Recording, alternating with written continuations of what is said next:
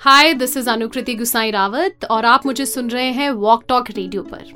Life is beautiful I think you know मैं जिसको भी मिलती हूँ आई कीप सेइंग कि ऐसा नहीं है कि यू शुड नॉट थिंक कि सिर्फ़ स्ट्रगल्स हैं, सिर्फ़ संघर्ष है। डिपेंड्स कि तुम ज़िंदगी को कैसे देख। कई बार क्या होता है कि it is all about the mind हमारा माइंड अगर नेगेटिव होगा ना, हम हर एक चीज़ अगर अच्छी भी हो रही है उसमें भी चार कमी निकाल देंगे। You have to have been you know have to have positive mind एक ही ज़िंदगी है।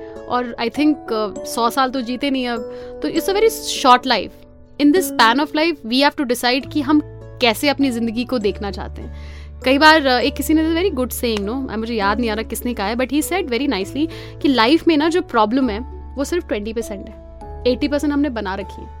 सो यू नो ऐसा नहीं है just only the way how we are looking at it is important कई बार छोटी सी चीज़ होती है उसको हम इतना बड़ा बना देते हैं it's it's the perception you have in your mind. So, again, I'm saying life is very beautiful. Walk Talk Radio.